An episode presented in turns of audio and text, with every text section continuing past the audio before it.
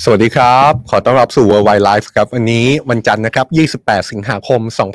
2566 อยู่กับผมจอมพลดาวสุขโขเช่นเคยครับ มาเจอแบบแบบนี้แหละครับ 16นาฬิกา30 นาที อัปเดตข่าวต่างประเทศด้วยกันในทุกช่องทางโซเชียลมีเดียของสำนักข่าว Today กับ Worldwide Life นะครับ วันนี้ยังคงเป็นประเด็นโลกที่เป็นทั้งข่าวใหญ่ เป็นทั้งข่าวใกล้ตัวรวมถึงข่าวที่จะมีส่วนผลกระทบ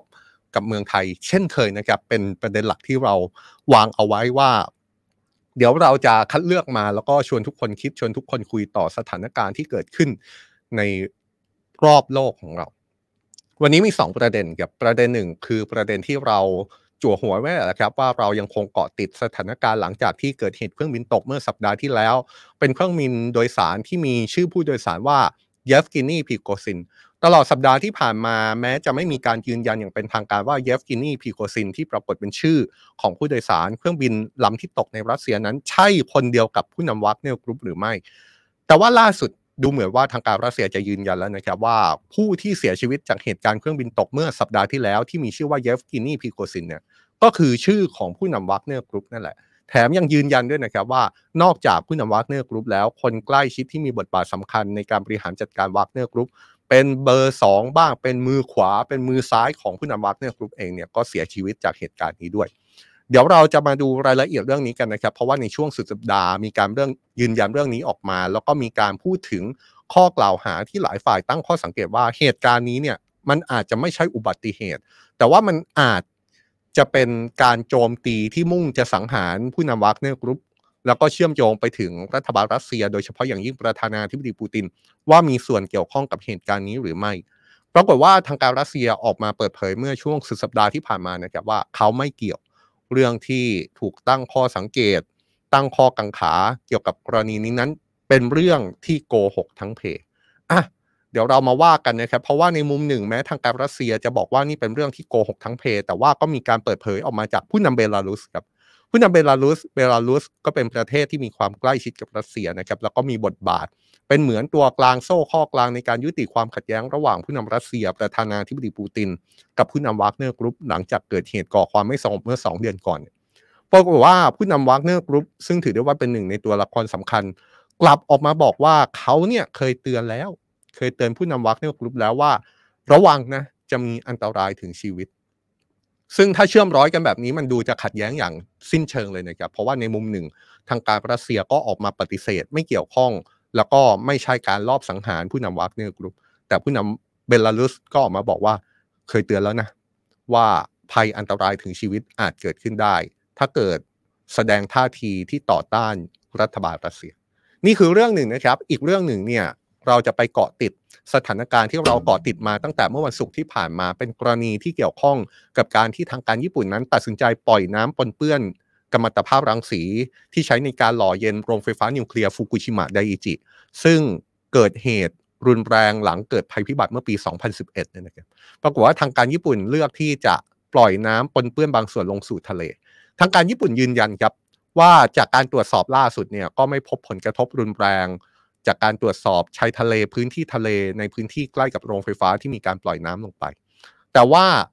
การออกมายืนยันในลักษณะนี้จะช่วยผ่อนคลายความกังวล โดยเฉพาะอย่างยิ่งความกังวล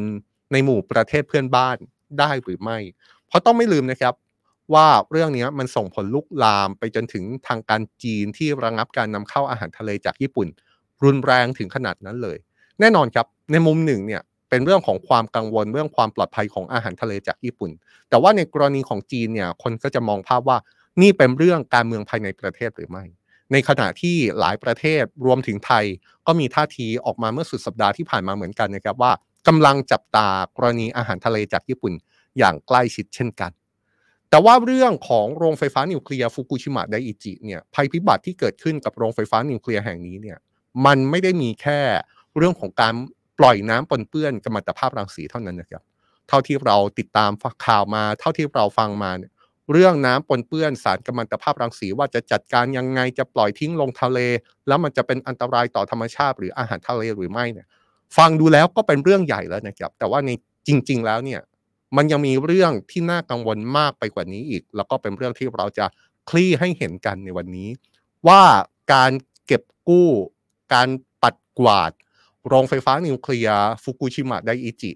หลังจากเกิดผลกระทบรุนแรงจากภัยพิบัติเมื่อปี 2011 เนี่ยนะครับ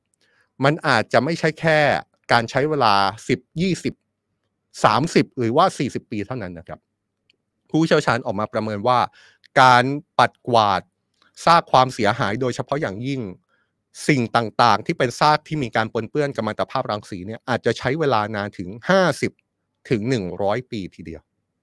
เอาละครับนี่คือ 2 ประเด็นที่เราจะคุยกันในวันนี้นะครับ เพราะฉะนั้นใครอยากแชร์ชวนคุยเรื่องไหนเนี่ยชวนคุยกันได้เลยนะครับ ในทุกช่องทางคอมเมนต์ของสำนักข่าว Today ไม่ว่าจะเป็น YouTube Facebook หรือว่า TikTok ไม่ว่าจะเป็นเรื่องของสงครามยูเครน ไม่ว่าจะเป็นเรื่องของฟุกุชิมะ ฟังกันไปพร้อม ๆกัน แล้วก็ชวนคิดชวนคุยต่อไปพร้อม ๆ กันนะครับ เราจะมาเริ่มจากความเคลื่อนไหวในช่วงสุดสัปดาห์ที่ผ่านมาที่ยังคงเป็น ควันหลงของสถานการณ์ที่เครื่องบินโดยสารที่มีชื่อของผู้นำวากเนอร์กรุ๊ปเยฟกินีพรีโกซิน ประสบเหตุตกแล้วก็ไม่พบรอดผู้รอดชีวิตนะครับ ปรากฏว่าล่าสุดนั้นทางการรัสเซียซึ่งเปิดให้มีการสอบสวนเรื่องนี้ ก็มีการยืนยันแล้วแหละครับว่า ผู้เสียชีวิตที่มีชื่อว่าเยฟกินีพรีโกซินเนี่ยไม่ใช่เยฟกินีพรีโกซินอื่นนะครับแต่ว่าเป็นชื่อของผู้นำวากเนอร์กรุ๊ปที่เสียชีวิตจากเหตุการณ์นี้จริง ๆ โดยคณะกรรมการสืบสวนได้เปิดเผยเรื่องนี้เมื่อวานนี้ครับโดยยืนยันว่าจากการตรวจสอบ DNA ยืนยันว่าผู้เสียชีวิตเป็นไปตามที่เปิดเผยก่อนหน้านี้ โดยก่อนหน้านี้เมื่อวันศุกร์เนี่ยทางการรัสเซียได้มีการยืนยันว่าเรื่องนี้เป็นช่วงของการสืบสวนอยู่นะครับ เมื่อวันศุกร์เนี่ยยังไม่มีการยืนยัน แต่ว่าก่อนที่จะมีข่าวเรื่องการยืนยันว่าผู้เสียชีวิต เป็นผู้นำวากเนอร์กรุ๊ปจริงเนี่ยโฆษกรัฐบาลรัสเซียดมิทรีเปสคอฟได้ออกมาปฏิเสธข้อกล่าวหา ที่มีการพูดถึงรัสเซียว่าเป็นผู้อยู่เบื้องหลังการลอบสังหารผู้นำวากเนอร์กรุ๊ปโดยระบุว่าข้อสังเกตต่างๆ เกี่ยวกับเหตุเครื่องบินตก โดยเฉพาะอย่างยิ่งจากชาติวันตกนั้นโฆษกรัฐบาลรัสเซียบอกเลยครับว่า ข้อสังเกตที่เกิดขึ้นโดยเฉพาะจากชาติวันตกนั้นเป็นเรื่องโกหกอย่างสิ้นเชิง ก่อนจะชี้ว่าเมื่อติดตามกรณีนี้จำเป็นอย่างยิ่งที่จะต้องพูดถึงข้อเท็จจริงเป็นหลัก โดยเมื่อวันศุกร์นั้นโฆษกรัฐบาลรัสเซียยัง ชี้ให้ทุกคนติดตามข่าวสารเรื่องนี้ แล้วก็รอผลการสืบสวนอย่างเป็นทางการนะครับโดยที่ล่าสุดนั้น ผลการสืบสวนอย่างเป็นทางการเรื่องหนึ่ง มีคำตอบออกมาจากทางการรัสเซียแล้ว คือผู้เสียชีวิตจากเหตุการณ์นี้คือผู้นำวากเนอร์กรุ๊ปจริง ๆ แต่เชื่อเหลือเกินครับ ว่ายังมีคำถามอีกมากมาย เกี่ยวกับเรื่องนี้โดยเฉพาะอย่างยิ่ง ตกลงแล้วสาเหตุการตกของเครื่องบินลำนี้เป็นเรื่องอะไรกันแน่ เป็นเรื่องอุบัติเหตุ เป็นเรื่องความผิดพลาดของเครื่องบิน เป็นเรื่องความผิดพลาดของนักบินหรือลูกเรือ หรือว่าเป็นการจงใจโจมตีกันแน่ เรื่องนี้ต้องติดตามกันต่อนะครับว่าจะมีบทสรุปมาจากรัสเซียในมุมไหน อย่างไรก็ตามครับ ความน่าสนใจในเรื่องนี้มันอยู่ตรงที่แม้รัสเซียจะออกมาปฏิเสธ ความเกี่ยวข้องที่มีคนเชื่อมโยงว่าเหตุเครื่องบินตกนั้น จะเกี่ยวข้องกับทางการรัสเซียหรือไม่อย่างที่โฆษกรัฐบาลรัสเซียได้ออกมาพูดก่อนหน้านี้นะครับแต่กลับมีความเห็น จากอีกฝ่ายจริง ๆ จะว่าอีกฝ่ายก็ไม่เชิงนะครับ เพราะเพราะว่านี่เป็นความเห็นของผู้นำเบลารุส ซึ่งเป็นพันธมิตรสำคัญกับรัสเซีย ผู้นำเบลารุสออกมาให้ความเห็นโดยระบุครับ ว่าเขาเนี่ยเคยเป็นคนเอ่ยปากเตือนผู้นำวากเนอร์กรุ๊ปให้ระวังตัวเอาไว้ เพราะว่ามีความเสี่ยงอันตรายถึงชีวิตได้ เรื่องนี้ก็เปิดเผยมาจากผู้นำวากเนอร์กรุ๊ปคนนี้เนี่ยเออขออภัยครับผู้นำเบลารุสคนนี้เนี่ยแหละครับ ก็คืออเล็กซานเดอร์ลูกาเชนโกที่ยอมรับว่าเขาเนี่ย เคยออกมาเตือนผู้นำวากเนอร์ รวมถึงมือขวาของเขาที่เสียชีวิตจากเหตุเครื่องบินตกนี้เหมือนกัน ผู้นำเบลารุสระบุว่าเขาได้เอ่ยปากในช่วงที่ผู้นำวากเนอร์ก่อความไม่สงบในรัสเซีย โดยเตือนว่าเขาอาจจะถึงแก่ความตายได้ ถ้ายังคงต่อต้านรัฐบาลรัสเซีย แต่ในตอนนั้นผู้นำวากเนอร์ก็ยังยืนยันว่าเขาจะลงนรกไปกับเรื่องนี้ ความจริงแล้วถ้าเราร้อนย้อนกลับไป เราก็จะเห็นบทบาทสำคัญของผู้นำวักผู้นำเบลารุสนะครับ ผู้นำเบลารุสเนี่ยต้องเรียกได้ว่า เป็นตัวกลางยุติความขัดแย้ง ระหว่างประธานาธิบดีปูตินกับแกนนำวากเนอร์กรุ๊ประหว่างช่วงที่ผู้นำวากเนอร์ก่อความไม่สงบในรัสเซียเมื่อช่วง 2 เดือนก่อน บทบาทสำคัญนี้เกิดขึ้นได้ เพราะว่าในความเป็นจริงแล้วผู้นำเบลารุสคนนี้เนี่ยนะครับมีความสนิทสนมทั้งกับผู้นำรัสเซียแล้วก็ผู้นำวากเนอร์กรุ๊ป เพราะฉะนั้นเนี่ยเขาก็เลยเข้าไปมีบทบาทเป็นตัวกลาง ในการเจรจาไกลเกลี่ยในช่วงที่ผู้นำวากเนอร์ก่อความไม่สงบในรัสเซีย จนกระทั่งทำให้ผู้นำวากเนอร์นั้นสามารถลี้ภัยในประเทศเบลารุสได้สำเร็จ ในตอนนั้นเนี่ยมีการตั้งข้อสังเกตถึงขั้นว่าผู้นำเบลารุสพยายามที่จะใช้บทบาทนี้ ในการเป็นตัวกลางยุติความขัดแย้ง ความรุนแรง ที่เกิดขึ้นในรัสเซียจากการก่อความไม่สงบของวากเนอร์กรุ๊ปเนี่ยนะครับใช้ในการแสดงบทบาทแสดงท่าทีว่าเบลารุสโดยเฉพาะอย่างยิ่งเขาเองในฐานะผู้นำเบลารุสเนี่ยก็เป็นผู้ ที่มีบทบาทสำคัญในสงครามยูเครนนะหลังจากที่ผ่านมาหลายฝ่ายครับ มองว่าเบลารุสนั้นเป็นชาติที่โอนอ่อนผ่อนตามรัสเซีย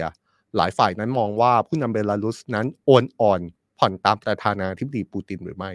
มีการตั้งข้อสังเกตถึงขั้นว่า การที่ผู้นำเบลารุสกระโดดเข้าไปเป็นตัวกลางในการเจรจาระหว่างผู้นำวากเนอร์กับผู้นำรัสเซียเนี่ยผู้นำเบลารุส หวังจะทำให้ประชาคมโลกได้เห็นว่าเขาเองก็ถือได้ว่าเป็นผู้นำของประเทศคนหนึ่ง ที่มีความสามารถมีทักษะมีบทบาทในการเจรจาไกลเกลี่ยเรื่องใหญ่ระดับประเทศของรัสเซียได้เช่นกัน โดยผู้นำเบลารุสออกมาสัมภาษณ์ล่าสุดนอกจากการออกมาเปิดเผยนะครับ ว่าเขาเนี่ยเคยเป็นคนเตือนผู้นำวากเนอร์แล้วว่าถ้าทำอะไรที่เป็นการต่อต้านรัสเซียเนี่ยระวังให้ดีเถอะ มันมีความเสี่ยงที่จะถึงชีวิตได้ ผู้นำเบลารุสยังเปิดเผยอีกนะครับ โดยเขาเนี่ยเชื่อมั่นว่าประธานาธิบดีปูตินไม่น่าจะมีส่วนในการสังหารผู้นำวากเนอร์ครับ เพราะเขาชี้ว่าประธานาธิบดีปูตินน่าจะคำนวณทุกอย่างแล้ว และตัวเขาเองก็ไม่อาจจินตนาการได้เลยว่า ประธานาธิบดีปูตินเป็นคนทำตามที่ถูกกล่าวหา เพราะเขามองว่านี่เป็นการกระทำที่รุนแรงและก็ไม่เป็นมืออาชีพ แต่คำถามที่เรายังติดค้างกันอยู่จนถึงทุกวันนี้ครับ วันนี้หลายคำถามเคลียร์จากคำตอบของทางการรัสเซียนะครับ ไม่ว่าจะเป็นคำถามที่ระบุว่าตกลงแล้วผู้ที่อยู่บนเครื่องบินที่ตกเนี่ยใช่ผู้นำวากเนอร์กรุ๊ปหรือเปล่า ทางการรัสเซียก็ออกมายืนยันว่าใช่แล้ว แต่ว่ายังมีบางคำถามครับ ที่ยังต้องจับตากันต่อไปต่อจากเรื่องนี้ หนึ่งในนั้นก็คือเรื่องของอนาคตของวากเนอร์กรุ๊ปในวันที่ไร้ผู้นำแล้วนะครับ ไร้ผู้นำที่ว่าเนี่ยไม่ใช่แค่ตัวของเยฟกินี พรีโกซินนะครับ เพราะว่าผู้ที่เสียชีวิตจากเหตุการณ์เครื่องบินตกเมื่อสัปดาห์ที่แล้วเนี่ยยังเป็นคนที่เป็นมือขวา ยังเป็นคนที่หลายคนมองว่า น่าจะมีบทบาทมีอิทธิพลเข้ามาเป็นผู้นำวากเนอร์กรุ๊ปคนต่อไปด้วย เพราะฉะนั้นคำถามก็คือ อนาคตของวากเนอร์กรุ๊ปในวันที่ไร้หัวขาดผู้นำจะเป็นยังไงต่อ เรื่องนี้ผู้นำเบลารุส ได้ออกมาเปิดเผยในกรณีเดียวกันเลยนะครับ บอกว่าแม้ว่าผู้นำวากเนอร์กรุ๊ปจะเสียชีวิตแล้วเนี่ย แต่ว่าสมาชิกวากเนอร์ยังสามารถอยู่ในเบลารุสได้ตราบใดที่ทางการเบลารุสต้องการ ก็คือว่าถ้าเบลารุสยังต้องการให้วากเนอร์อยู่ในประเทศเบลารุสเนี่ย สมาชิกวากเนอร์ก็ยังคงอยู่ในประเทศนั้นได้นะครับแต่คำถามที่ต้องถามต่ออีกทีก็คือแล้วในความเป็นจริงมันจะเป็นแบบนั้นหรือเปล่า เพราะว่า มันก็มีความเคลื่อนไหวจากทางการรัสเซีย มันก็มีความเคลื่อนไหวแม้กระทั่งจากวากเนอร์กรุ๊ปเองที่มีท่าทีในลักษณะที่เริ่มถอนกำลังออกจากยูเครน หรือแม้แต่เบลารุสแล้วหรือไม่ แต่ว่าล่าสุดเนี่ยก็มีความเคลื่อนไหวจากประธานาธิบดีปูตินนะครับ ที่ออกคำสั่งเป็นกฤษฎีกา เรียกร้องให้กองกำลังทหารอาสาสมัคร จะต้องสาบานตนเพื่อแสดงความจงรักภักดีกับรัฐบาลรัสเซียครับ กฤษฎีกาที่เป็นคำสั่งนี้ออกมาเมื่อวันศุกร์นะครับ เป็นกฤษฎีกาที่ลงนามโดยประธานาธิบดีปูติน แล้วก็เป็นคำสั่งที่เขียนให้มีผลทันที โดยอาสาสมัครที่สมัครเป็นทหารให้รัสเซียในการปกป้องดินแดนของรัสเซียเนี่ย ซึ่งก็อาจจะหมายรวมถึงดินแดนที่อยู่ในยูเครนทางภาคตะวันออกแล้วก็ภาคใต้ที่รัสเซียยึดครองอยู่ด้วยนี่นะครับ กฤษฎีกานี้บอกเลยว่าอาสาสมัครเหล่านี้เนี่ยจะต้องแสดงท่าทีจงรักภักดีต่อรัฐบาลรัสเซีย ด้วยการสาบานตนต่อหน้าธงชาติของรัสเซียนะครับ ความน่าสนใจก็คือแม้ว่ากฤษฎีกาเนี้ยจะเป็นการออกประกาศโดยที่ไม่มีการระบุนะครับ ไม่ได้ระบุว่า กลุ่มไหนต้องทำเป็นพิเศษไม่ได้ระบุชื่อของวากเนอร์กรุ๊ปว่าทหารจากวากเนอร์กรุ๊ปจะต้องออกมาสาบานตนต่อธงชาติของรัสเซีย เพื่อแสดงความจงรักภักดีกับรัฐบาลรัสเซีย ไม่ได้มีเขียนรายละเอียดถึงขนาดนั้นนะครับแต่ว่ากฤษฎีกานี้ออกมาหลังจากที่ผ่านไป 2 วันจากเหตุเครื่องบินของผู้นำวากเนอร์กรุ๊ปตก แล้วก็ออกมาในช่วงเวลา 2 เดือนหลังจากที่ผู้นำวากเนอร์กรุ๊ปนำกำลังก่อความไม่สงบในรัสเซียพอดี เพราะฉะนั้นเนี่ยถ้าดูตามจังหวะแล้วเนี่ยหลายคนก็คาดการณ์แหละครับ ว่าคำสั่งจากประธานาธิบดีรัสเซียที่สั่งให้ทหารอาสาที่ไปสู้รบให้กับทางการรัสเซียเนี่ยต้องแสดงความจงรักภักดีด้วยการสาบานตนเนี่ยมันน่าจะเชื่อมโยงกับการที่ผู้นำอ่าที่วากเนอร์กรุ๊ปกำลังขาดผู้นำหรือไม่อ่า เรื่องนี้ก็เป็นเรื่องที่เราอยากจะชวนคุยกันนะครับ เพราะว่ายังเป็นเรื่องที่เป็นกรณีควันหลง แล้วก็เป็นเรื่องที่ยังหาคำตอบได้ไม่แน่ชัด ว่าอนาคตของวากเนอร์กรุ๊ปในวันที่ไม่มีเยฟกินี พรีโกซินแล้วจะเป็นยังไงต่อ บางคนบอกว่านี่จะถึงกาลอวสานของวากเนอร์กรุ๊ปแล้วหรือไม่ บางคนก็บอกว่าวากเนอร์กรุ๊ปจะถูกผนวกควบรวมเป็นกองกำลังเดียวกับกองทัพ หรือว่ากระทรวงกลาโหมรัสเซียหรือเปล่า หรือบางคนก็มองในแง่ที่ว่าวากเนอร์กรุ๊ปอาจจะยังมีสถานะดำรงคงอยู่ก็ได้ เพราะว่าอย่าลืมนะครับว่าเมื่อสัปดาห์ที่แล้วเราพูดถึงกรณีที่ผู้นำวากเนอร์กรุ๊ปก่อนที่จะเสียชีวิตเนี่ยผู้นำวากเนอร์กรุ๊ปพยายามที่จะปรับพยายามที่จะหารายได้ พยายามที่จะเอาตัวรอดในวันที่ตัวของวากเนอร์กรุ๊ปเองเนี่ยถูกจัดว่าเป็นกลุ่มที่เป็นปฏิปักษ์ กับรัฐบาลรัสเซีย โดยเฉพาะประธานาธิบดีปูติน ด้วยการที่ไปยังประเทศแถบแอฟริกา กลับไปยังพื้นที่แถบนั้นอีกครั้งหลังจากที่ก่อนสงครามยูเครนวากเนอร์กรุ๊ปเคยมีสถานะเป็นทหารรับจ้างที่ไปช่วยรักษาผลประโยชน์ รักษาความปลอดภัย ให้กับกลุ่มผู้มีอำนาจหรือว่ากลุ่มอิทธิพลในประเทศแถบแอฟริกาใต้ เราเห็นภาพอย่างนี้ว่าผู้นำวากเนอร์กรุ๊ปกลับไปที่ประเทศในทวีปแอฟริกาอีกครั้ง เพื่อ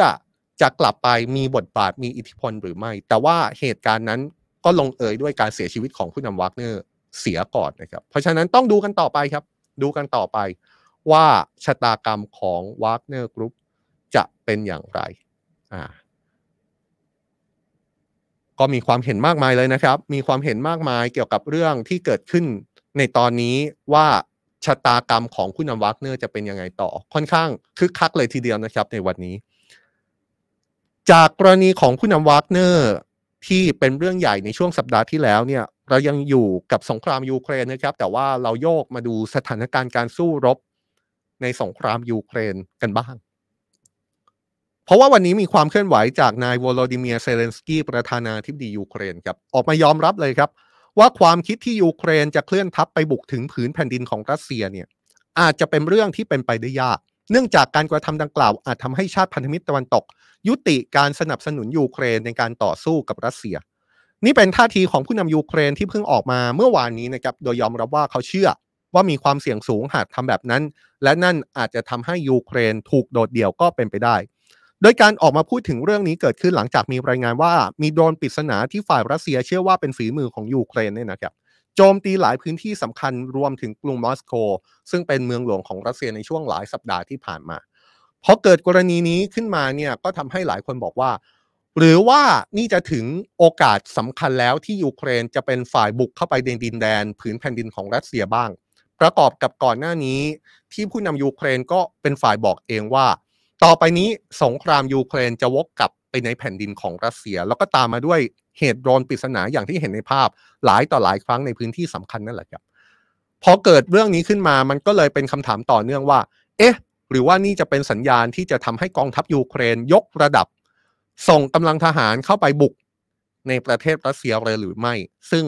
อย่างที่ผู้นำยูเครนบอกล่าสุดนะครับว่าภาพแบบนั้นเนี่ยอาจจะเป็นภาพที่อาจจะเกิดขึ้นได้ยากอยู่ เพราะว่าทางการยูเครนถ้าทำอย่างนั้น ก็จะเป็นการ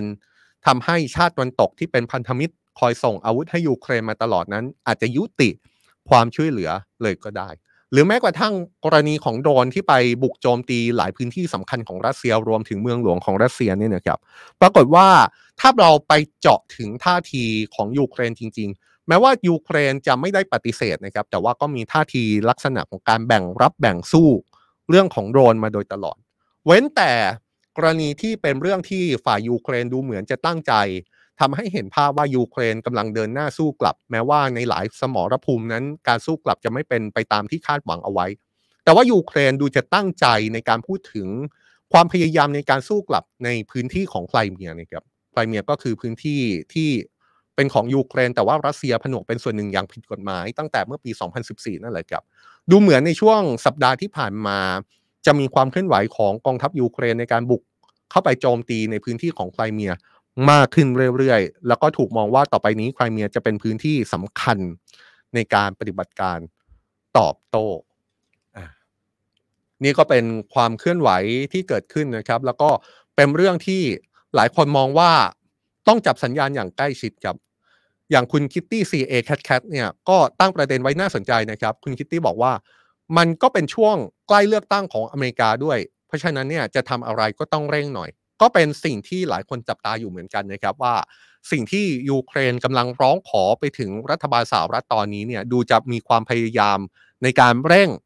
ให้รัฐบาลสหรัฐโดยเฉพาะอย่างยิ่งรัฐบาลของประธานาธิบดีโจไบเดนตัดสินใจให้ได้ในรัฐบาลนี้ เพราะว่ายังไม่มีใครให้ความมั่นใจได้ว่ารัฐบาลชุดต่อไป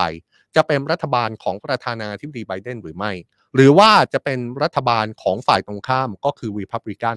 หรือจะเป็นไปมากกว่านั้น ว่ารัฐบาลสหรัฐชุดต่อไป จะเป็นชื่อของอดีตประธานาธิบดีโดนัลด์ทรัมป์ขึ้นมาเป็นผู้นำสหรัฐอีกรอบหรือเปล่า ซึ่งถ้าเป็นกรณีของ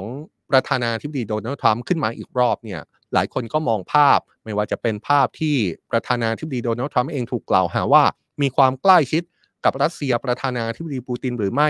หรือแม้กระทั่งท่าทีของประธานาธิบดีทรัมป์เองต่อสงครามยูเครนที่ทำให้หลายคนมองว่า อาจจะเป็นท่าทีที่ไม่เป็นบวก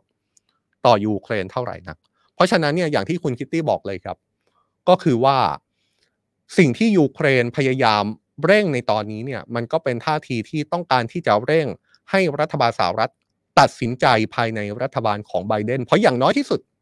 อยู่ในรัฐบาลไบเดนก็เห็นหน้าเห็นหลังพอคาดเดาได้ว่าจะเกิดอะไรขึ้น แต่พอพ้นเลือกตั้งสหรัฐ ผู้นำคนต่อไปไม่รู้ว่าจะเป็นใคร ไม่รู้ไม่พอยังเดาใจไม่ถูกอีกว่ารัฐบาลสหรัฐจะเอายังไงต่อ ต่อนโยบายต่อสถานการณ์ในยูเครนนะครับชวนคุยกันแบบนี้แหละครับ เรื่องของสงครามยูเครนเป็นเรื่องที่เราพยายามอย่างยิ่งที่จะอัปเดตมาให้ทราบกันทุกวันนะครับ เพราะว่ายังมีความเคลื่อนไหวที่น่าสนใจเกิดขึ้นอย่างต่อเนื่อง เอาละครับจากกรณีของสงครามยูเครนชวนคุยกันต่อ ในเรื่องที่ใกล้ตัวเรามากกว่าที่คิดนะครับ เป็นกรณีที่เราติดตามมาตั้งแต่เมื่อวันศุกร์ที่ผ่านมา เป็นกรณีที่ทางการญี่ปุ่น ตัดสินใจปล่อยน้ำปนเปื้อนกัมมันตภาพรังสี จากโรงไฟฟ้านิวเคลียร์ฟุกุชิมะไดอิจิที่เกิดภัยพิบัติ จนทำให้โรงไฟฟ้าเสียหายเตาปฏิกรณ์หลอมละลาย แล้วก็ทำให้เกิดวิกฤตกัมมันตรังสี วิกฤตนิวเคลียร์ตั้งแต่ปี 2011เนี่ยนะครับทางการญี่ปุ่นตัดสินใจที่จะปล่อยน้ำ ลงสู่ทะเลท่ามกลางข้อกังวลว่า น้ำที่มีการปนเปื้อนกัมมันตภาพรังสีนั้น จะมีอันตรายรุนแรงต่อชีวิต ต่ออาหารทะเลที่เรากิน หรือแม้กระทั่งต่อสิ่งแวดล้อมมากน้อยแค่ไหน วันนี้เราจะเจาะลึกประเด็นเรื่องนี้กันอีกครั้งนะครับ เพราะว่าเริ่มมีท่าทีที่ออกมาจากทั้งจีน มีท่าทีที่ออกมาจากทั้งญี่ปุ่น หรือแม้กระทั่งเมื่อสุดสัปดาห์ที่ผ่านมาก็มีท่าทีจากทางการไทยออกมาด้วยเหมือนกันนะครับแต่ก่อนที่จะชวนคุยกันต่อเนี่ย อยากให้ทุกคนร่วมไปทำโพลใน YouTube ที่เรากำลังไลฟ์กันอยู่นี่นะครับ กับคำถามที่ว่าคุณคิดว่าน้ำปนเปื้อนบำบัดแล้วที่ปล่อยจากโรงไฟฟ้า นิวเคลียร์ฟุกุชิมะน่ากังวลต่อสุขภาพและสิ่งแวดล้อมหรือไม่ น่ากังวลกดน่ากังวลนะครับ ไม่น่ากังวลก็กด ไม่น่ากังวลหรือว่าไม่แน่ใจก็ไม่แน่ใจไม่เป็นไร ชวนทำโพกันนะครับ อย่างเสียงกันหน่อยว่า คุณมีความกังวลกับน้ำที่ปนเปื้อนกัมมันตภาพรังสีจากโรงไฟฟ้านิวเคลียร์ฟุกุชิมะไดอิจิหรือเปล่า เพราะว่าในมุมหนึ่งเนี่ยขึ้นชื่อว่าน้ำปนเปื้อน ก็เป็นน้ำปนเปื้อนกัมมันตภาพรังสีจริงๆนะครับแต่ว่าในอีกมุมหนึ่งทางการญี่ปุ่นก็ย้ำแล้วย้ำอีก ย้ำแล้วย้ำอยู่ย้ำต่อนั่นแหละครับว่าน้ำปนเปื้อนที่ปล่อยออกมาเนี่ยมันมีค่าที่ต่ำกว่าเกณฑ์อันตราย มันอยู่ภายใต้การควบคุมตามเกณฑ์ของหน่วยงานระดับนานาชาติ เรื่องนี้ถือได้ว่าเป็นความคืบหน้า ในเรื่องนี้ที่เกิดขึ้นตั้งแต่สัปดาห์ที่แล้วเหมือนกันนะครับ เพราะว่าฝ่ายที่กังวลเนี่ยเขาก็ให้เหตุผลว่าน้ำปนเปื้อนเหล่านี้แม้จะมีการยืนยันว่าผ่านกระบวนการบำบัดเพื่อกำจัดธาตุกัมมันตภาพรังสีออกแล้ว แต่ว่าก็ยังมีสารอีกชนิดหนึ่งที่ดูเหมือนจะกำจัดไปได้มาก ไม่ได้มากนัก ก็คือสารที่มีชื่อว่าทรีเทียม เป็นไอโซโทปกัมมันตภาพรังสีที่หลงเหลืออยู่ ที่กำจัดไม่ได้เนี่ยก็อย่างที่บอกเมื่อสัปดาห์ที่แล้วเลยครับ เพราะว่า เจ้าทีเทียมเนี่ยมันยังไม่มีเทคโนโลยีที่จะสามารถกำจัดได้ วิธีจัดการได้ทำได้เพียงแค่การเจือจางเท่านั้น แต่อย่างที่เราย้ำไปอีกเหมือนกัน ก็คือญี่ปุ่นก็โต้แย้งในเรื่องนี้นะครับ บอกว่าน้ำปนเปื้อนที่ถูกปล่อยออกมานี้มีความปลอดภัยและผ่านการเจือจางไอโซโทปกัมมันตภาพรังสี ให้อยู่ในระดับต่ำกว่าขีดจำกัดตามข้อกำหนดสากลแล้วนะ ล่าสุดครับ มีความคืบหน้าเรื่องนี้มาจากรัฐบาลญี่ปุ่นอีกครั้งก็คือเมื่อวานนี้กระทรวงสิ่งแวดล้อมของญี่ปุ่นเพิ่งนำข้อมูลใหม่ออกมาเปิดเผย เป็นรายงานผลการทดสอบตัวอย่างน้ำในบริเวณใกล้เคียงกับโรงไฟฟ้านิวเคลียร์ฟุกุชิมะไดอิจิที่เก็บมาทำการทดสอบจาก 11 จุดเลยนะครับ เพราะว่ามีความเข้มข้นของทีเทียมต่ำกว่าขีดจำกัดต่ำสุด ที่กำหนดไว้ 7-8 เบคเคอเรลต่อลิตร เท่ากับว่าอะไรครับ เท่ากับว่าน้ำทะเลในบริเวณนั้นไม่ส่งผลกระทบร้ายแรงต่อสุขภาพของมนุษย์ แล้วก็สิ่งแวดล้อม กระทรวงสิ่งแวดล้อมของญี่ปุ่น ประกาศนะครับว่าจะดำเนินการตรวจสอบเช่นนี้ต่อเนื่องครับแล้วก็จะรายงานผลออกมาทุกสัปดาห์ไปอีกอย่างน้อย 3 เดือน พร้อมกับยืนยันว่าการดำเนินการตรวจสอบตัวอย่างน้ำทะเลใกล้กับโรงไฟฟ้าฟุกุชิมะไดอิจิ เป็นไปด้วยความเที่ยงธรรมโปร่งใสและมีความน่าเชื่อถือระดับสูง เพื่อป้องกันผลกระทบด้านลบต่อชื่อเสียงของประเทศด้วย นอกจากกระทรวงสิ่งแวดล้อมของญี่ปุ่นแล้วเมื่อวันเสาร์ก็มีความเคลื่อนไหวมาจากอีกหน่วยงานหนึ่งที่เกี่ยวข้องนะครับก็คือกรมประมงของญี่ปุ่น ออกมาเปิดเผยข้อมูลจากการตรวจสอบผลกระทบหลังปล่อยน้ำปนเปื้อนกัมมันตภาพรังสีที่บำบัดแล้วลงทะเล ระบุนะครับว่าไม่พบทริเทียมในการทดสอบปลาบริเวณรอบโรงไฟฟ้าฟุกุชิมะไดอิจิ และเมื่อวันศุกร์ครับบริษัท Tokyo Electric Power หรือว่า TEPCO ซึ่งเป็นผู้ดำเนินการไฟฟ้าฟุกุชิมะไดอิจิออกมาระบุนะครับว่าน้ำทะเลใกล้โรงไฟฟ้าปนเปื้อนทริเทียมต่ำกว่า 10 เบคเคอเรลต่อลิตร ซึ่งต่ำกว่าขีดจำกัดที่บริษัทกำหนดเอาไว้ที่ 700 เบคเคอเรลต่อลิตร และต่ำกว่าขีดจำกัดสำหรับน้ำดื่มขององค์การอนามัยโลก หรือ WHO ที่ตั้งเอาไว้ที่ 10,000 เบคเคอเรลต่อลิตร นี่ก็ถือได้ว่าเป็นความเคลื่อนไหวจากหน่วยงานต่าง ๆ ของญี่ปุ่นที่พยายามออกมายืนยันความปลอดภัย ของการดำเนินการปล่อยน้ำปนเปื้อนสารกัมมันตภาพรังสี ที่ผ่านการบำบัดแล้วลงสู่ทะเลนะครับ แต่ทีนี้จากความเคลื่อนไหวของญี่ปุ่นเรามาดูความเคลื่อนไหวจากต่างประเทศบ้างนะครับ อย่างที่เล่าให้ฟังตั้งแต่สัปดาห์ที่แล้วว่าการดำเนินการปล่อยน้ำปนเปื้อนจากโรงไฟฟ้าฟุกุชิมะไดอิจิ ลงทะเล ได้สร้างความไม่พอใจอย่างมากให้กับหลายประเทศนะครับ โดยเฉพาะประเทศที่เป็นประเทศเพื่อนบ้าน ไม่ว่าจะเป็นประเทศจีนหรือว่าเกาหลีใต้ โดยเฉพาะอย่างยิ่งประเทศจีนนะครับ จีนเนี่ยถึงกับสั่งระงับการนำเข้าอาหารทะเลทุกประเภทจากญี่ปุ่น รวมถึงฮ่องกงนะครับก็ประกาศระงับการนำเข้าสินค้าทะเลจาก 10 จังหวัดของญี่ปุ่น รวมถึงกรุงโตเกียวแล้วก็จังหวัดฟุกุชิมะจนถูกจับตาว่าเรื่องนี้จะเป็นประเด็นล่าสุดที่สั่นคลอนความสัมพันธ์ระหว่างจีนกับญี่ปุ่นหรือไม่ จะว่าไปตอนนี้ก็เริ่มมีเขาลางของปัญหาที่อาจจะบานปลายปรากฏให้เห็นแล้วนะครับ นอกจากผลกระทบที่เกิดขึ้นกับธุรกิจประมง ที่สูญเสียรายได้จากการส่งออกอาหารทะเลไปยังจีน ซึ่งถือได้ว่าเป็นตลาดนำเข้าอาหารทะเลรายใหญ่ของญี่ปุ่น ยังมีรายงานด้วยนะครับว่าภาคธุรกิจอื่นๆ ไม่ว่าจะเป็นธุรกิจร้านค้าร้านอาหารฮอที่จัดคอนเสิร์ตหรือแม้แต่พิพิธภัณฑ์สัตว์น้ำในญี่ปุ่น ก็กำลังได้รับผลกระทบจากเรื่องนี้ด้วย เพราะว่ามีชาวจีนจำนวนมาก โทรศัพท์ไปต่อว่าเรื่องการปล่อยน้ำปนเปื้อน จนกระทบกับการดำเนินงานครับ เจ้าของร้านอาหารรายหนึ่ง ที่ตั้งอยู่ในจังหวัดฟุกุชิมะเนี่ยนะครับออกมาเปิดเผยกับสำนักข่าวเกียวโดว่า ร้านของเขาต้องรับโทรศัพท์มากกว่า 1,000 ครั้ง ส่วนใหญ่เป็นโทรศัพท์ที่มาจากชาวจีน จนพนักงานของร้านต้องถอดสายโทรศัพท์ออกนะครับขณะที่ฮิโรชิโคฮาตะ นายกเทศมนตรีฟุกุชิมะเปิดเผยบน Facebook ส่วนตัวเหมือนกันครับ ว่าสำนักงานของเขาก็ได้รับโทรศัพท์จากชาวจีน ราว 200 สายในช่วง 2 วันมานี้ นอกจากนี้ก็ยังมีโรงเรียนร้านอาหารแล้วก็โรงแรมต่างๆ ในท้องถิ่นที่ตกเป็นเป้าหมายการโทรศัพท์ไปแบบนี้เหมือนกัน เหตุการณ์แบบนี้ไม่ได้เกิดขึ้นแค่ที่ญี่ปุ่นนะครับ แต่ว่าลามไปถึงธุรกิจแล้วก็โรงงานของญี่ปุ่นที่ดำเนินกิจการอยู่ในจีนครับ เจอปัญหาลักษณะเดียวกันก็คือมีโทรศัพท์เข้ามาต่อว่าตำหนิด่าทอ หรือแม้กระทั่งข่มขู่เป็นจำนวนมากจากกรณีนี้ โดยมีรายงานนะครับว่าเรื่องนี้กำลังเป็นกระแสใหญ่ในจีน มีผู้ใช้โซเชียลมีเดียจีนจำนวนมาก พากันแชร์วิดีโอ ที่พวกเขาโทรช่วยกันไปตำหนิบริษัทห้างร้านหน่วยงานต่างๆ ของญี่ปุ่น ขณะเดียวกันก็มีการเปิดเผยจากกระทรวงการต่างประเทศญี่ปุ่นด้วยนะครับ ว่าสถานทูตญี่ปุ่นแล้วก็สถานกงสุลใหญ่ของญี่ปุ่นที่ตั้งอยู่ในจีนนั้น ได้รับโทรศัพท์ คุกคาม แล้วก็มีโรงเรียนญี่ปุ่น แห่งหนึ่ง ถูกปาก้อนอิฐใส่ด้วย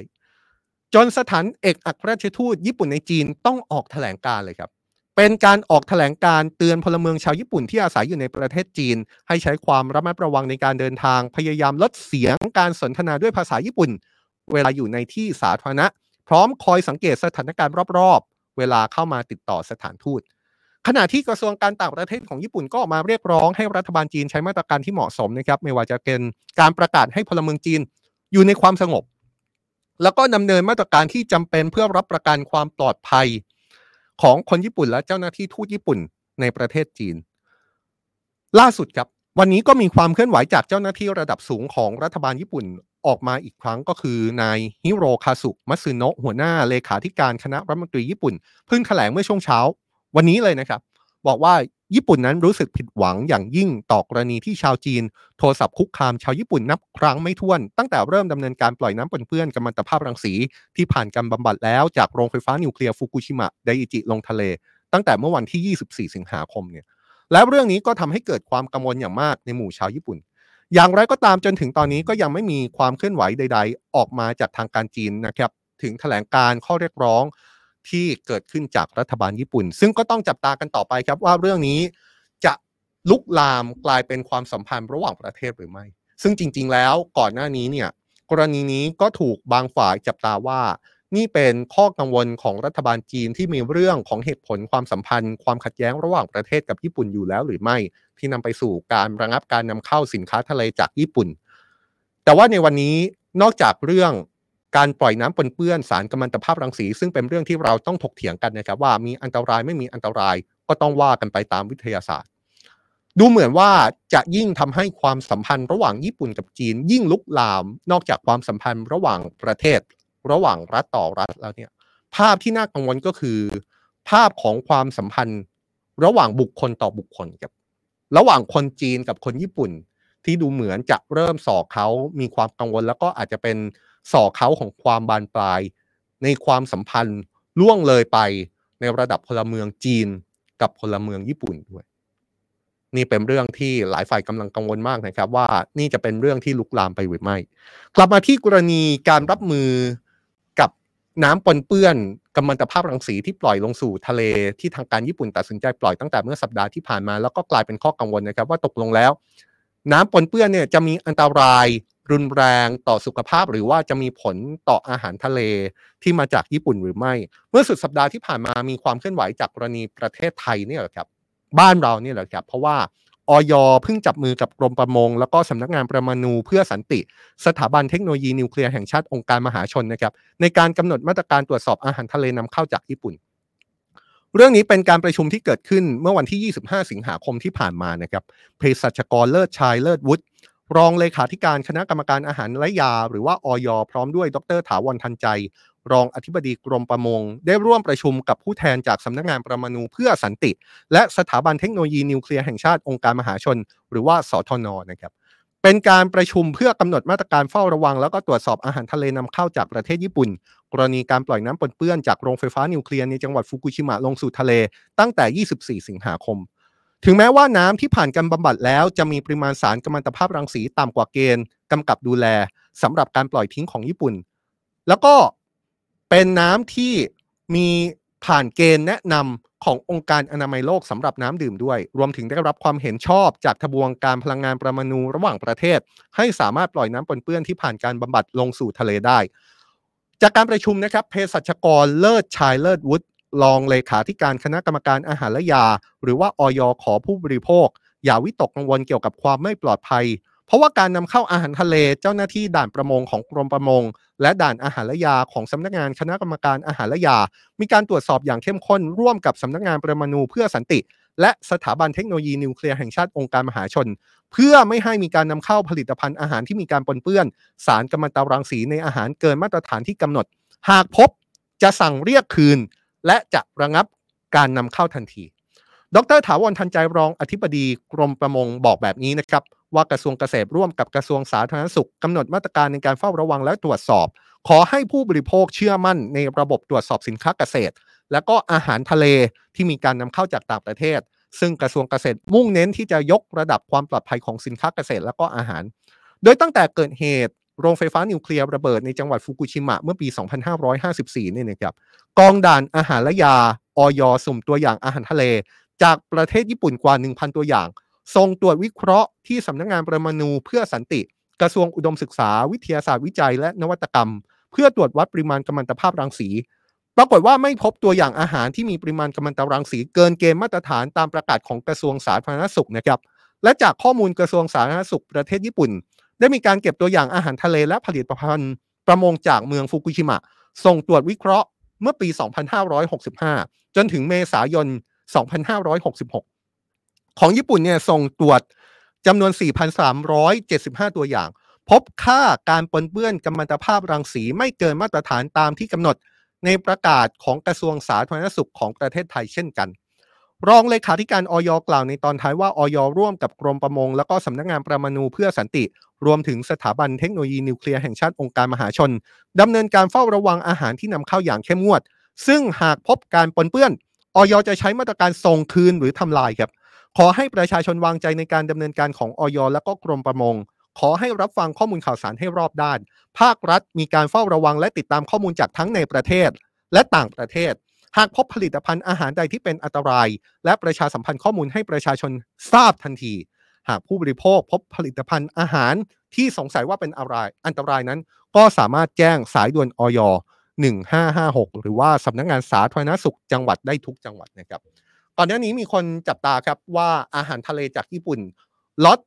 ที่จะมาหลังจากที่ทางการญี่ปุ่น ปล่อยน้ำปนเปื้อนสารกัมมันตภาพรังสีลงสู่ทะเลเมื่อวันที่ 24 สิงหาคมนั้น ถ้ามาด้วยกระบวนการปกติเนี่ยน่าจะเป็นล็อตของอาหารทะเลในรอบ ของเดือนกันยายน แต่ว่าถ้ามาล็อตด้วยเครื่องบินเนี่ย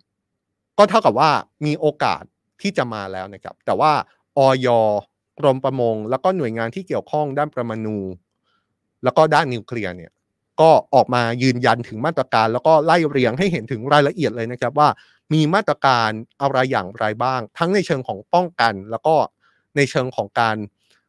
ทำลาย หรือว่าไม่ให้ผลิตภัณฑ์ที่มีการปนเปื้อนสารกัมมันตภาพรังสีนั้น ออกมาถึงมือถึงมือของผู้บริโภคคนไทยครับ ก็เป็นหลักการที่ออยแล้วก็หน่วยงานที่เกี่ยวข้องให้เอาไว้นะครับ แล้วก็อยากชวนทุกคนทำโพของเราอยู่ดีนะครับ ว่าทุกคนยังมีความกังวลอยู่หรือเปล่า กังวลต่อเรื่องของน้ำปนเปื้อนกัมมันตภาพรังสี ว่าจะส่งผลกระทบ ต่อสุขภาพของเราสิ่งแวดล้อมของเราหรือไม่ โดยเฉพาะกรณีของอาหารทะเลที่เรากินเข้าไป แล้วก็เป็นอาหารทะเลที่มาจากญี่ปุ่นนะครับเราไล่เรื่องทั้งหมดเนี่ยเป็นเรื่องที่เกี่ยวข้องกับเรื่องของการปล่อยน้ำปนเปื้อนกัมมันตภาพรังสี จากโรงไฟฟ้านิวเคลียร์ฟุกุชิมะ หลังเกิดภัยพิบัติ จนทำให้โรงไฟฟ้าแห่งนี้ เสียหายอย่างหนัก แล้วก็มีวิกฤตเรื่องนิวเคลียร์เกิดขึ้นมานะครับ น้ำปนเปื้อนที่เกิดขึ้นเนี่ยเป็นสิ่งที่ทางการญี่ปุ่นต้องสูบเข้าไป เพื่อหล่อเย็นเตาปิกรนิวเคลียร์ที่เสียหาย ไม่ให้ร้อนจนเกินไป เพราะถ้าร้อนเกินเกินไปเนี่ยมันก็จะเกิดภาวะหลอมละลาย ถ้าหลอมละลายรุนแรงมากเนี่ยมันก็มีความเสี่ยง ว่าสารกัมมันตภาพรังสีจะรั่วไหลออกมาจากตัวของโรงไฟฟ้าเลย เพราะฉะนั้นน้ำปนเปื้อนที่มีการพูดถึงตลอดสัปดาห์ที่ผ่านมาเนี่ยนะครับ เป็นเพียงแค่ส่วนหนึ่งของปัญหาเท่านั้น เรายังไม่พูดถึงเรื่องใหญ่ต่อจากนี้เลยนะครับ เราพูดแค่น้ำปนเปื้อนที่ถูกสูบเข้าไปหล่อเย็น แต่เรายังไม่พูดถึงตัวของเตาปฏิกรณ์ที่มีความเสียหาย แล้วตัวของเตาปฏิกรณ์หรืออุปกรณ์ที่อยู่ภายในเตาปฏิกรณ์ที่คาดการณ์กันว่า น่าจะมีปริมาณกัมมันตภาพรังสีปนเปื้อน ในระดับที่สูงมาก อาจจะสูงกว่าน้ำที่ปนเปื้อนที่เป็นปัญหาในตอนนี้ที่เป็นการพูดถึงถกเถียงในตอนนี้หลายเท่าตัวเลย เราต้องไม่ลืมนะครับ ว่าเรื่องนี้มันยังมีเรื่องของซากความเสียหายจากโรงไฟฟ้านิวเคลียร์อีก ไม่ว่าจะเป็นอุปกรณ์ หรือว่าส่วนที่อยู่ภายในเตาปฏิกรณ์ที่หลอมละลายเนี่ย น่าจะมีค่ากัมมันตภาพรังสีในสัดส่วนที่สูงมาก หรือแม้กระทั่งเอาแค่เรื่องเบื้องเบื้องต้นเฉพาะหน้าเนี่ยนะครับ เรื่องของน้ำปนเปื้อนกัมมันตภาพรังสีที่เราพูดถึงกันอยู่เนี่ย มันก็ยังเป็นเรื่อง ที่เราอาจจะบอกได้ว่านี่เป็นเพียงแค่จุดเริ่มต้นเท่านั้นนะครับทำไมผมถึงบอกแบบนั้นครับ เพราะว่าวันนี้เดี๋ยวเราจะพาไปดูอัตราของน้ำปนเปื้อนกัมมันตภาพรังสีกันนะครับ ว่าน้ำปนเปื้อนที่ทางการญี่ปุ่น ตัดสินใจปล่อยในตอนนี้เนี่ย เอาเข้าจริงมันเป็นแค่ส่วนเล็กๆ ของน้ำปนเปื้อนที่ทางการญี่ปุ่น เก็บเอาไว้และทยอยจะปล่อย ซึ่งคาดว่าจะต้องใช้เวลาอีกหลายปี ไปดูข้อมูลของเทปโก้ครับเทปโก้ที่เป็นผู้ดูแลโรงไฟฟ้าแห่งนี้เนี่ยครับ ระบุว่าแผนระยะสั้นก่อนนะครับ แผนระยะสั้นได้วางแผนจะปล่อยน้ำปนเปื้อน 31,200 ตัน ให้ได้ภายในเดือนมีนาคมปีหน้า 31,200 ตัน ดูจะเป็นจำนวนที่เยอะใช่ไหมครับ แต่ว่าถ้าเทียบกับปริมาณน้ำปนเปื้อนทั้งหมดจริง ๆ เนี่ย 31,200 ตัน คิดเป็นน้ำแค่ 10 ถัง จากจำนวน 1,000 ถังที่ถูกกักเก็บเอาไว้เท่านั้นนะครับ 10 จากพันนั่นเท่ากับว่าในช่วงหลายเดือนต่อจากนี้ที่จะปล่อยน้ำสามหมื่นหนึ่งพันสองร้อยตันเนี่ย เป็นการปล่อยน้ำแค่หนึ่งเปอร์เซ็นของทั้งหมดเท่านั้น TEPCO TEPCO นั้นคาดการว่าจะสามารถปล่อยน้ำปนเปื้อนไปได้หนึ่งในสามของทั้งหมด ก็คือสามสิบสามเปอร์เซ็นต์เนี่ยจะปล่อยน้ำไปได้สามสิบสามเปอร์เซ็นต์ต้องใช้เวลาสิบปีเลยนะครับ เพราะฉะนั้นถ้าเอาระยะตามการคาดการณ์ของ TEPCO ในการจัดการกับน้ำปนเปื้อนกัมมันตภาพรังสีที่ตัดสินใจปล่อยลงสู่ทะเลเนี่ย เอาแค่เรื่องเนี้ย ต้องใช้เวลาถึงสามสิบปีนะครับ กว่าจะปล่อยน้ำปนเปื้อนกัมมันตภาพรังสีได้ทั้งหมด นี่ยังไม่รวมกรณีที่ว่าในตอนนี้แม้ว่าจะมีการปล่อยน้ำบางส่วนออกแล้ว แต่ว่ามันก็ต้องมีน้ำบางส่วนที่ถูกสูบเข้าไปเพื่อหล่อเย็นอยู่ดีนะครับ มันต้องมีน้ำที่ถูกสูบเข้าไปอยู่ดี เพราะฉะนั้นเนี่ยมันไม่ใช่การปล่อยแล้วหมดไป แต่ว่ามันจะมีน้ำที่ปนเปื้อนออกมาเติมเรื่อยๆ แน่นอนนะครับ ถ้าต้องการให้น้ำนี้ปล่อยลงสู่ทะเลให้หมดจำนวนของการปล่อยก็ต้องมากกว่าจำนวนน้ำที่สูบเข้าไปเพื่อหล่อเย็นใช่ไหมครับ แต่นั่นก็เท่ากับว่า ระยะเวลาในการปล่อยน้ำปนเปื้อนกัมมันตภาพรังสี ลงสู่ทะเลเนี่ย อาจจะต้องใช้เวลาต่ำๆสามสิบปีนะครับ เพราะฉะนั้นเนี่ยเราก็ต้องดูกันต่อไปว่าปริมาณน้ำที่ทยอยปล่อย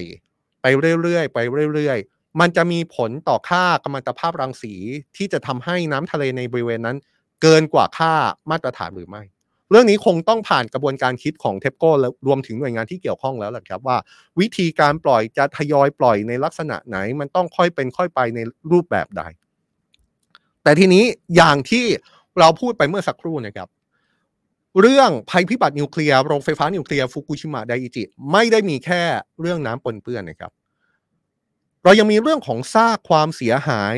จากการหลอมละลายของเตาปฏิกรณ์นิวเคลียร์ซึ่งซากเหล่านั้นเนี่ยมันไม่ใช่ซากความเสียหายซากปรักหักพังเพียงอย่างเดียวนะครับ แต่ว่ามันเป็นซากที่มีการปนเปื้อนกัมมันตภาพรังสีรวมอยู่ด้วย แล้วซากหลาย ๆ ชิ้นเนี่ย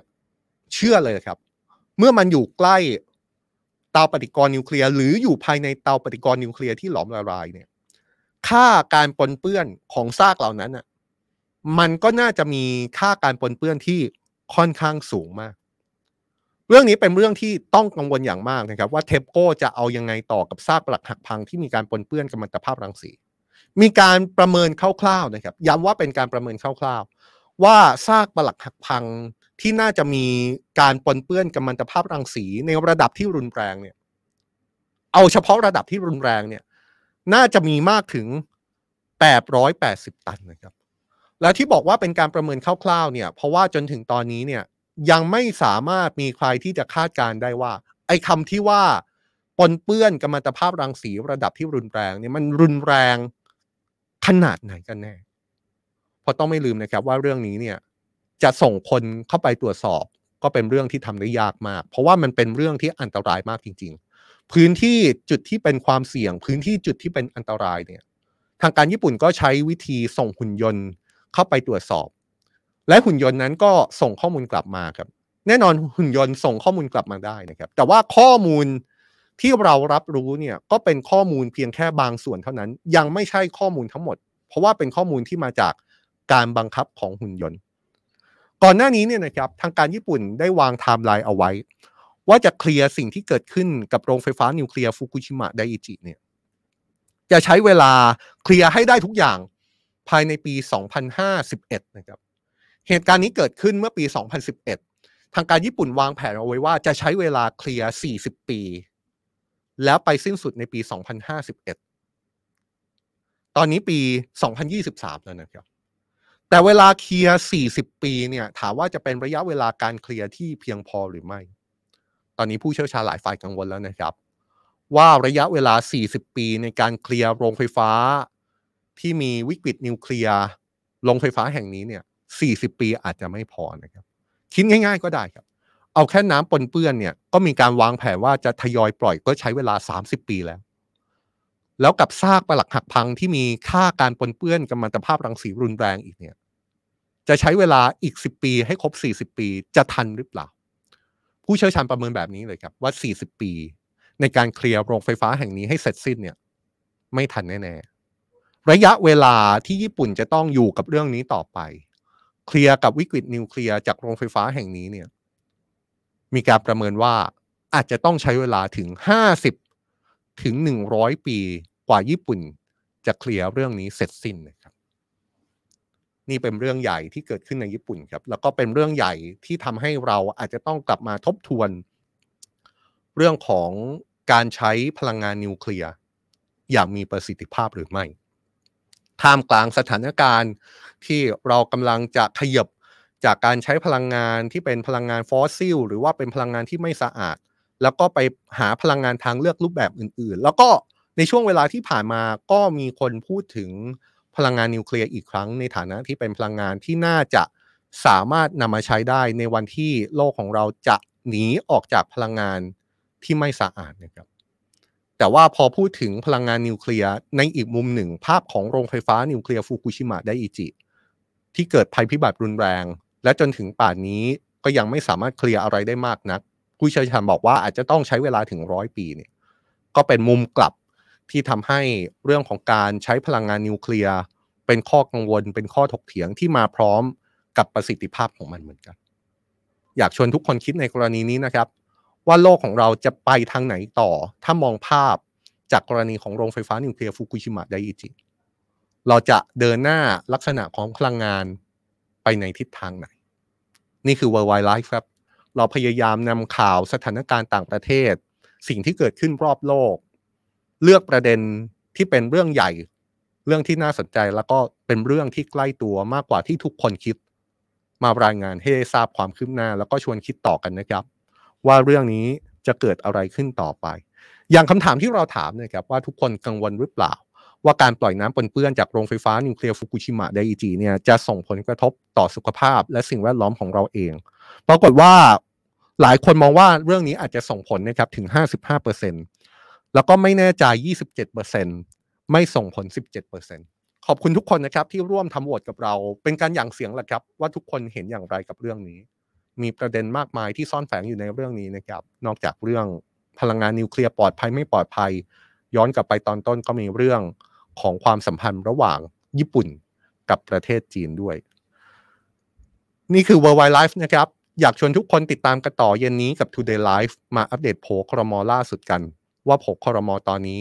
จะเป็นอย่างไรต่อติดตามกันต่อในช่วงเย็นนะครับ แต่สำหรับผมช่วงนี้และทีมงานลาไปก่อนนะครับ พบกันใหม่ในครั้งต่อไปครับ สวัสดีครับ